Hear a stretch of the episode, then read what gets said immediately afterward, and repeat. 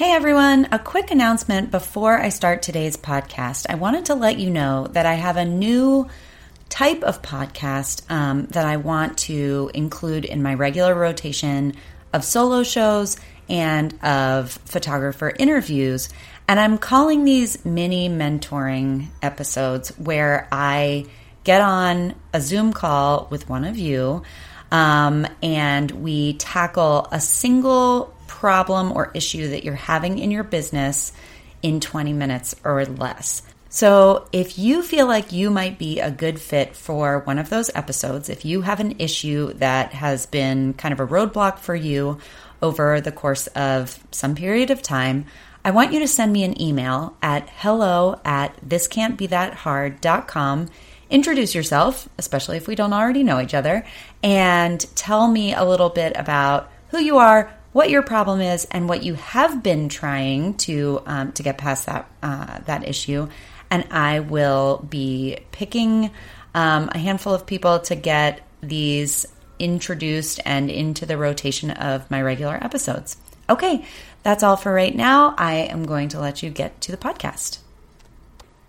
Unless this is the very first time that you are tuning in, I imagine that you know by now that I am a huge advocate for selling products and not just selling digital files. Product sales are sort of the backbone of my simple sales system in that they take the ease of all inclusive and they make it so that it's just that easy, but it actually adds money to your bottom line. But I do know that for those of you who are used to an all inclusive model where you're just selling digital files, that the idea of offering products can feel overwhelming, right? There are a lot of um, decisions to be made in the process of putting together a product portfolio. What is it that you're going to offer? How are you going to price it? Um, how do you then manage the process of people making purchases and getting those uh, orders delivered to them. So, today on the podcast, I am going to talk you through my strategy for creating a product portfolio and then how to manage all of the different pieces of it. And my hope is that whether you're brand new to selling physical products or if you have been doing it for years, you'll come away with a fresh perspective that will give you and your clients a better experience and ultimately give you a better sales average. Welcome to This Can't Be That Hard. My name is Anami Tonkin, and I help photographers run profitable, sustainable businesses that they love. Each week on the podcast, I cover simple, actionable strategies and systems that photographers at every level of experience can use to earn more money in a more sustainable way. Running a photography business doesn't have to be that hard. You can do it, and I can show you how. So, today I'm going to tell you about five basic rules that I would suggest that you adhere to when it comes to putting your product portfolio together. So, number one, and this is just true about everything, right? Keep it simple. I generally recommend that you only sell 10 or even fewer items in your store. And I know that that may seem sort of counterintuitive. There are a lot of potential options out there for people everything from prints to canvases to framed prints to albums and bunches of different kinds of albums and calendars and holiday cards and you name it, there are things. And I think that a lot of us want to give our clients a lot of flexibility, right? Like maybe you like framed prints and this other person likes canvases, so of course I'm going to offer both.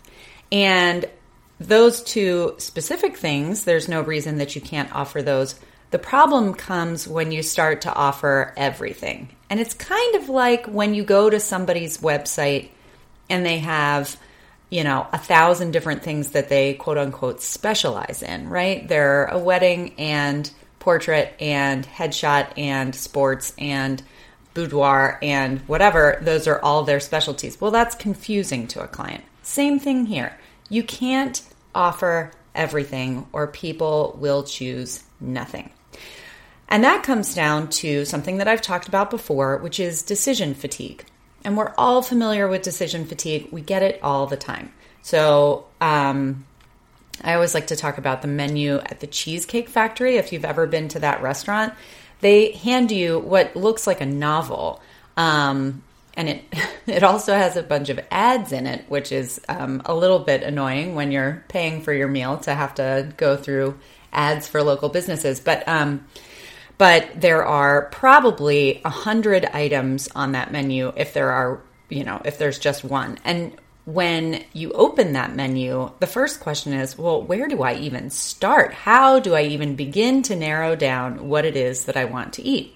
So I don't really feel like they're doing you any big favors there by giving you unlimited options, right? Same thing with Netflix. Um, I've talked about this before. When I was a kid, you know, this was when you only had a few channels on your television unless you had cable and then you had, I don't know, 15 more. It wasn't like you had a thousand different options to scroll through at any given time. Now with Netflix, it's not even that there are a thousand different options, there are a thousand dip- different options at any given time. So you might sit down with the intention of watching a movie and you start scrolling through Netflix, and 45 minutes later, you haven't agreed on anything, and you ultimately are like, never mind, I'm just going to bed, right? That is decision fatigue. And this is not just anecdotal. There are studies out there, studies upon studies upon studies that show that if people are given too many options, their brains shut down and they don't make any option for fear of choosing the wrong thing. It is a much better situation to give someone, let's say, three or five choices, and then they're able to say, nope, this is the best one out of those five. So, the other benefit to giving your clients fewer items is that you are establishing with them a certain additional level of credibility and professionalism. You are saying to them, I have already weeded through all the garbage that's out there and I have come up with a list of, let's say, eight to 10 wonderful items that no matter which you prefer, you know, whatever you end up going with, this is going to be a great decision for you. So you are doing them a favorite, and at this point, they can't make a wrong decision. It's just about choosing their favorites. And then the second step in the process, after narrowing it down to nine or 10 items, is that you want to think of your items in terms of tiers. So you're going to have kind of a lower tier, a middle tier, and a higher tier. And you want your products to span those things. So you want to have a few in the lower, a few in the middle, and a few in the upper tiers, two to three each. Um, and that is about helping, you know, you've narrowed your client's choices, but you also don't want to exclude anyone. So you want to have a little bit of something for everyone who's who fits your Bluebird client model. So based on your brand, there should be a few products that ring in at each of those um, levels and sort of each of those ranges. And it's not just price, although price is certainly uh, an important part of it. It's sort of the um, the sort of level of luxury or exclusivity that each product might uh, invite. So, you know, a standard print might be in your lower tier, but you might have some sort of really um, exceptional fine art print, and that's in your middle or your upper tier. Um, and where that starts, lower, middle, and upper, is all based on your brand. Those things are relative, right? So if you are at um, a fancy restaurant and they hand you a wine list, the wines might start at $50. Whereas if you go to like your local pub, you might get dollar drafts on Thursdays or whatever it is. Um, so low, middle, and high are are relative to your brand. So if you have a very sort of boutique exclusive brand, low end is still not going to be low end kind of out there in the world. And if you are operating a high volume, lower cost uh, brand, then your low end items in that lower tier are truly going to be inexpensive.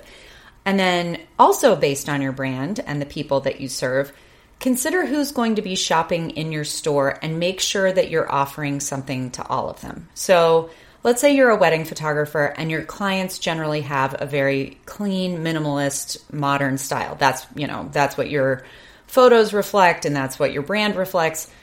But they're not going to be the only people potentially shopping in your store, right? They're going to have parents and grandparents who might be coming in and wanting to buy prints and products. So the majority of your products might be sort of of a clean modern feel, but you do want to offer some something, a couple of things, um, ideally one in each tier that are going to a- appeal to a different aesthetic. Now, that doesn't mean that you have to go way outside of your brand's box. You don't want to offer something really chintzy or overly ornate, but maybe something that's not all the way into that um, that clean modern aesthetic.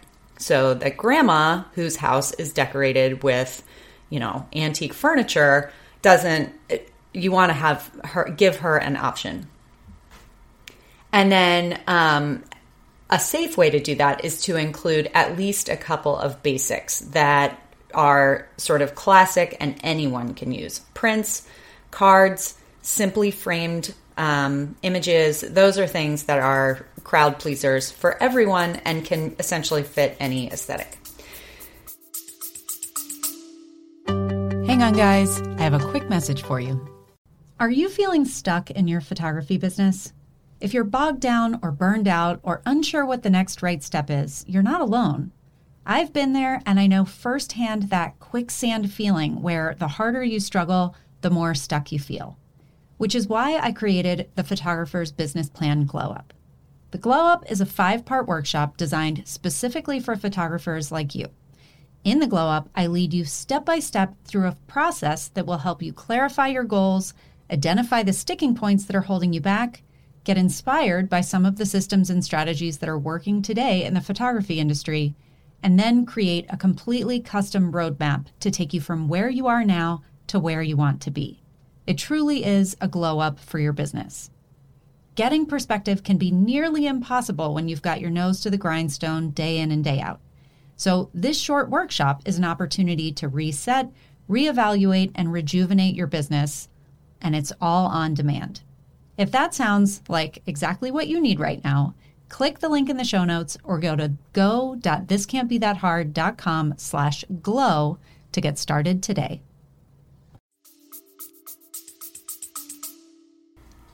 Number three, at no point should a client have to decide on their own between or among more than five options. So, you know, we've we've culled our entire product list down to nine or 10, but each product usually has a certain number of decisions to be made.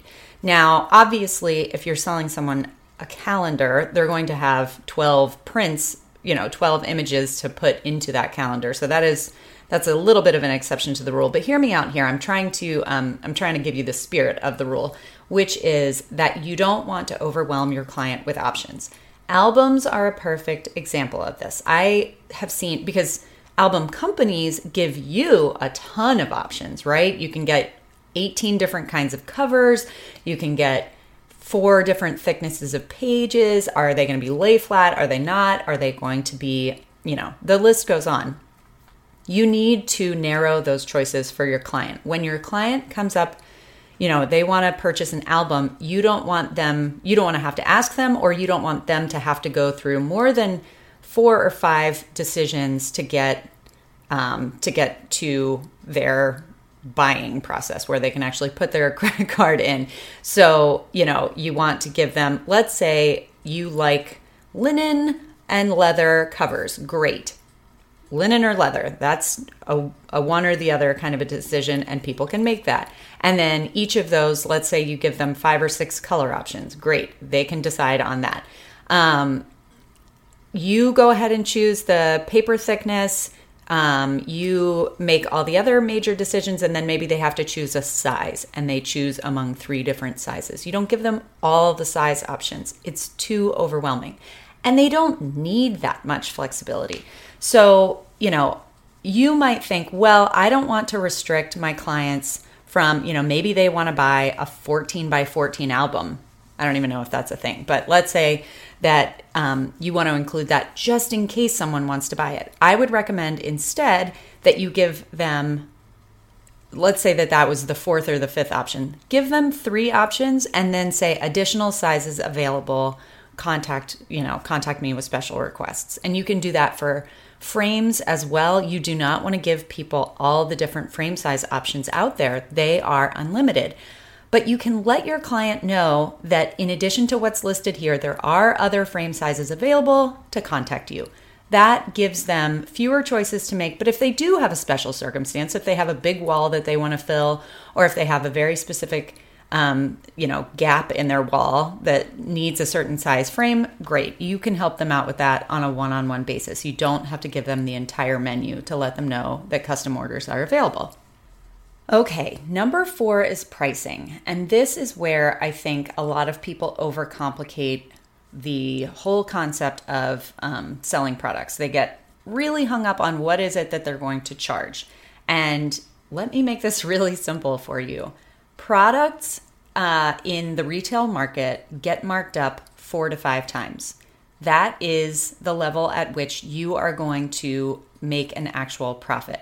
So that may seem like a lot to you. You know, if you have a $50, um, I don't know, uh, you know small wall hanging that uh, costs you fifty dollars to then turn around and charge someone two hundred or two hundred and fifty dollars may seem like a lot, but that is the correct markup for wholesale to retail. Um, if you're charging less than that consistently, you are going to be essentially just giving your clients a wholesale price because the amount of money that you know the the sort of hidden costs of maintaining your gallery and shipping and all that sort of stuff, um, you have to account for that as well. So, four to five time markup will protect you, and that will mean that you are legitimately profiting on the products that you sell. So, I want you to understand that four to five times is not across the board. You can't just take all the product costs and multiply them by four or multiply them by five and have your price. You need to then go back to this sort of tier system that we were talking about before. So, when you have an item that costs you more, you're going to mark it up less uh, generally speaking, and these are these are kind of general rules instead of hard and fast rules. There's a little bit of an art to this, but um, but it really is pretty basic once you come down to it. So, as an example, let's say an item out of each tier of your um, offerings are loose prints down at the bottom. So, that's just, you know, like a five by seven or an eight by 10. And then in the middle tier, you have um, a, a canvas product that you offer. And in your upper tier, you offer fine art albums. So, let's say that your uh, prints cost you a dollar or 60 cents or something like that. So a dollar times five is five dollars. If your canvas costs you fifty dollars, um, and the you know markup therefore would be either two hundred to two hundred and fifty dollars, and then let's say that your um, album, the cost to you is two hundred and fifty dollars. So you multiply that times five, and you are at twelve fifty. This is where the art part comes in. You have to then consider your market and your brand, and you have to make the prices make sense. So, if I walk into a you know high fashion store, I don't even know what the names of those are, but let's say you know Prada or one of those. Um, you walk into Prada on Fifth Avenue in New York, and you go to the back and they have a sale rack and the t-shirts are $8. Right? No. Wrong. Like Prada does not sell t-shirts for $8. I don't care if it only costs them a dollar to make that t-shirt. You know, the original cost on the t-shirt is going to be a 100 plus dollars and the sale price, the amazing bargain basement price is going to be $75. Um because of Prada's brand. If you go into Prada and there are, you know, and they've got like key rings at the desk that you can buy for a dollar fifty, it's going to feel wrong. Um, versus, let's say that you go into Walmart. I don't care if all of a sudden Walmart has a new Prada line that they carry. You're not going to pay $100 for a t-shirt at Walmart because you went into Walmart for a different experience and a different that's not what you're there for. So when you're considering your markup, you have to consider who you're selling to and what your what your base prices are. So let's say that you are someone who runs a business where most of your clients spend $1000 with you before they get to the process of buying you know they're they're a thousand dollars in even before they're buying products so you're not going to sell a um, a print a five by seven for five dollars that doesn't make uh, sense, intuitive sense to your client. All of a sudden, they're calling into question all the money that they've spent with you. Or they're assuming that that $5 print is garbage because it's not in line with the rest of your pricing. So, generally speaking, what you're going to do is lower end products, things that cost you less, are going to get marked up more, sometimes quite a bit more than that four to five times. And then products at the high end of your range that cost you more are going to get marked up less. So I do like to say four times minimum, but sometimes if you're marking those bottom, uh, those lower tier items up by, let's say, 10 to 15 times, so you, or even more, I charge, you know, 40 to $50 for my smallest loose prints. Um, and they, they don't cost me that much, but that is sort of that it brings it up to a range. You know, if I'm charging 40 or $50, that makes more sense with my pricing. On the flip side, I then take that extra padding that is built into my lower tier items and I apply it to the higher tiered items. So maybe instead of marking um, a 200, did I say 200 or 250 dollar album up to 1250, maybe I only mark that up um, at least at the smallest size to let's say 800 because I want to sell more albums. I want to make that more achievable for people. And then it, those things fall into line. And the canvas that was $50, that's going to be a straight four to five time markup. So I'm just going to charge $250 for that. So that is how you price. And once you have all 10 of your items, you know, sort of mapped out for pricing, I want you to put them all in front of you at the same time and make sure they make sense. And make those numbers clean and round and understandable. Don't, you know, don't get it unless you are at a very low price point with your clients, you don't want those numbers to end with cents. They should just be whole round numbers rounded up to the closest, let's say 10.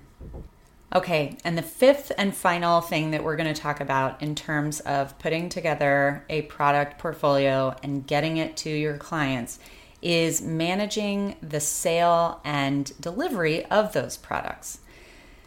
This is something that really comes down to personal choice. And I encourage you to really get honest and clear with what's important and who it's important to. So, if you guys have heard my story before, you know that over the course of my 10 years in business, I have gone through different phases and I have, um, in the early parts of my business, I was an in person sales person and I was extremely hands on when it came to not only um, packaging up my products, but also actually creating my products. I, I did a lot of handmade stuff for my clients and I had a printer and I did my own fine art printing. Um, so I have been on that end of it before and I have understood the value of that. But when I switched over and started, you know, when I created and started using the simple sales system, my goal there was to streamline my workflow as much as possible. And on a bit of a limb, I felt pretty vulnerable about it, but I stopped being the middleman. And when um, someone ordered a product, I just had it delivered directly to them from the lab. Now, I was concerned that that was going to um, devalue that pro- that end product in my clients' minds, but my experience has been that it hasn't. Now, I know that that is not the um, the right solution for every business out there. If you run a very boutique, um, very high end kind of an operation, or if your branding is really strong and you feel strongly about things needing to be packaged up with your branding on them, then by all means, be the middleman and have products delivered to you, repackage them, etc., and then deliver. Um, I have found again that that process, it delays my clients getting their product. And um, to me, it means that there's extra um, environmental impact on the fact that it's additional packaging, it's additional shipping. Um, so I've just cut that out, and no one seems to mind. I still charge the same prices for those items. Um, the markup is the same, but they are going directly to my clients, and I think my clients really appreciate the quick turnaround time. So, for what it's worth, that is a, uh, a personal decision, but most online gallery softwares that have uh, a storefront option will allow you to decide whether your client gets their products shipped directly to them or shipped to you first. And um, and that's really all that goes into making that decision. You just have to decide whether it is worth your time uh, and effort to go through the um, the middleman process. So to recap, in order to get your product uh, store ready, your products chosen, etc., there are sort of five guiding principles. So number one Keep it simple, no more than nine or 10 items total that you are selling to your clients. Number two, make sure that those items sort of represent a range of tiers. So you've got sort of the lower priced, more accessible items, you've got some mid range items, and then you have some stretch items that may not be the most popular, but that will be uh, nicely profitable for you when they come in, and they will give your clients who do have some more spending money an option to spend it with you. Then, number three, um, you are going to go through each and every one of those nine or 10 items, and you're going to make sure that at no point is your client faced with more than three or four or five options um, for whatever it may be size or configuration or um, cover type for an album or anything like that. Then you're going to price all of those items using the basic principle that everything get, gets marked up at least four to five times. Lower priced items get marked up more, higher priced items get marked up a little bit less. And then number five, you are going to decide on how your products get delivered, whether you are going to have products delivered to you repackage them, and then deliver them to your clients, or whether you're going to allow your clients to order directly and have those items come more quickly, but maybe not as branded. Okay, guys, that is it for today. I hope that was super helpful for you, whether or not you already sell products to your clients. And I would love to hear about your thoughts on this topic or any of our other podcast topics over in the Facebook group. If you have not joined the Facebook group yet, go to facebook.com slash groups slash this can't be that hard and ask to join. There are just a couple of questions that I'll ask you, but it gives you a place where your clients can't necessarily look over your shoulder and see you talking about the back side of your business. Um, and it allows me to connect with you and find out what more I can do to help you. I hope you have a great day, and I will see you next week. Well, that's it for this week's episode of This Can't Be That Hard. I'll be back same time, same place next week. In the meantime, you can find more information about this episode, along with all the relevant links, notes, and downloads at thiscan'tbethathard.com slash learn. If you like the podcast, be sure to hit the subscribe button. Even better, share the love by leaving a review in iTunes. And as always, thanks so much for joining me. I hope you have a fantastic week.